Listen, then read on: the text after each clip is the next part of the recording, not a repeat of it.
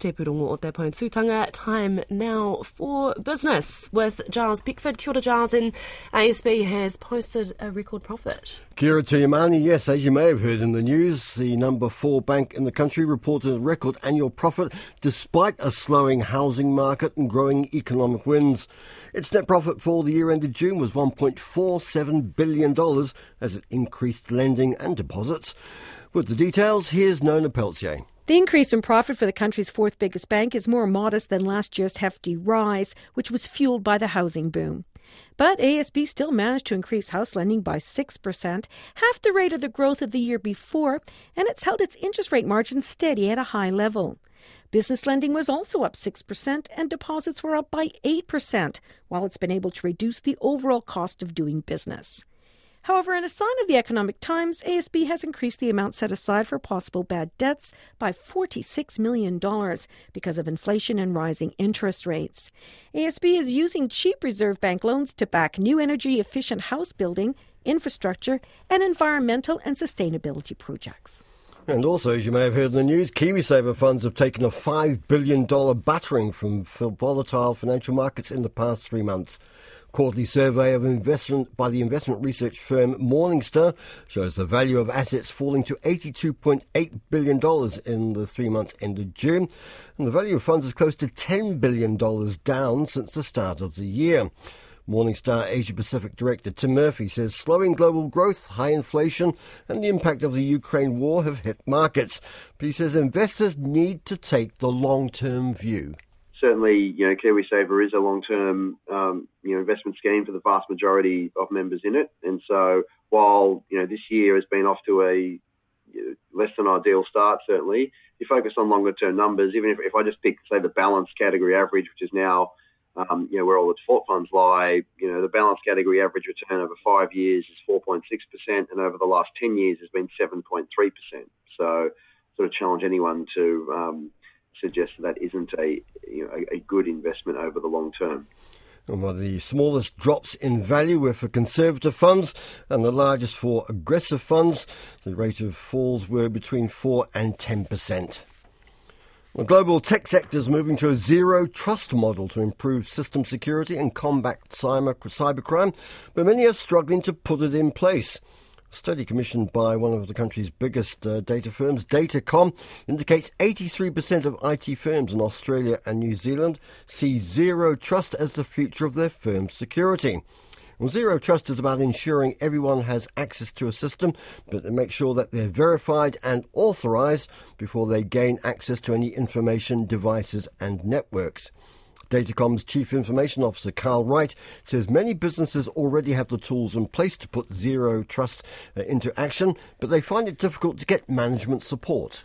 It's not necessarily expensive, although like most things, it doesn't come at zero cost. The technology is often what people focus on in terms of it being expensive. But most companies, one way or another, by now actually have the technology within their businesses that are capable of implementing zero trust. The big challenge, and this was borne out by the Forrester research, was that it's really a change management approach that's required across organisations. That's Carl Wright from Datacom. Well, shares in the sustainable footwear maker Allbirds have tumbled after it cut its forecast for the year on slowing consumer demand. The NASDAQ-listed company, co-founded by former All Whites footballer Tim Brown, reported a net loss of $29 million for the 3 months ended June. It's forecasting an increased operating loss between $42.5 and $37.5 million for 2022. Allbirds shares fell 19% and are significantly below the price of the shares when they were issued last November.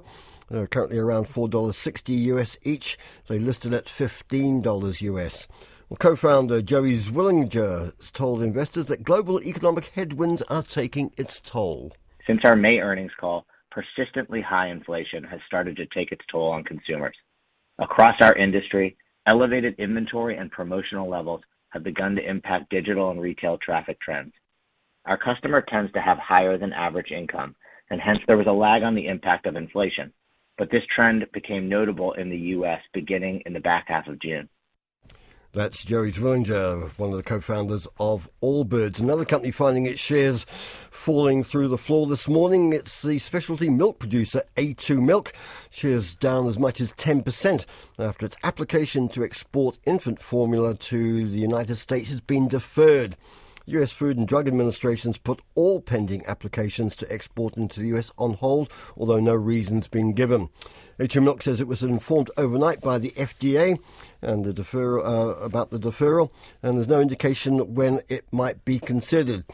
Foreign dairy companies have been queuing up to stock empty shelves in the US with baby food after the country relaxed its import policy to overcome a massive shortage of infant formula caused by contamination at a local plant. Some New Zealand produce is getting through, though. That infant formula made by Francis Danone was an early successful applicant. Let's catch up on financial markets now with Belinda Stanley from Craig's Investment Partners. Kia ora to you, Belinda. Kia ora, Giles. I'm sure the market clearly didn't take too kindly to the A2 Milk news, and I'm assuming that that's had an overall weight on the way the market is performing. Yes, we are down this morning, currently down 51 points. The S&P NZX 50 is at 11,701, and yeah, A2 Milk's the biggest mover there. It's down, currently down 38 cents at 5.25. That's just under 7%. And just looking at some of the leaders, we've got Auckland Airport, they're down 5 at 7.66. Fish from Paykel Healthcare down 25 at 21.19. Main Freight's down 60 cents at 78.40.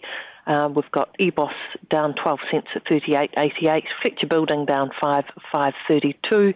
Meridian's down 4 at 5.19. Port of Tauranga just down 1 at 7.24. Sparks down 1 at $5.10, and Somerset, they're bucking the trend a wee bit, up 28 cents at 11.25. A quick look at the open in Australia and then the currency, please. Yeah, the Australian market down 30 points at 6,999, and just zero there, the biggest mover, down about 4% at 93.66. Against most of our trading partners, the New Zealand dollar's down slightly. Against the US dollar, it's at 0.6276. The Australian dollar, that's just up marginally at 0.9027. The yuan is down at 4.24. The euro, 0.6148. The pound, 0.5198. And the yen's down at 84.86. And how's it going for interest rates, oil and gold? The 90-day bank bills, they're just up slightly at 3.23%. 10-year swap rate also up slightly at 3.48%. Brent oil's at $109.24 a barrel, and gold's down $1.72, currently $1,792.58 an ounce.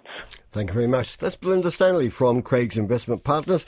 Time just to tell you that the life insurance firm Cigna's admitted making false and misleading representations to customers in court proceedings brought by the Financial Markets Authority.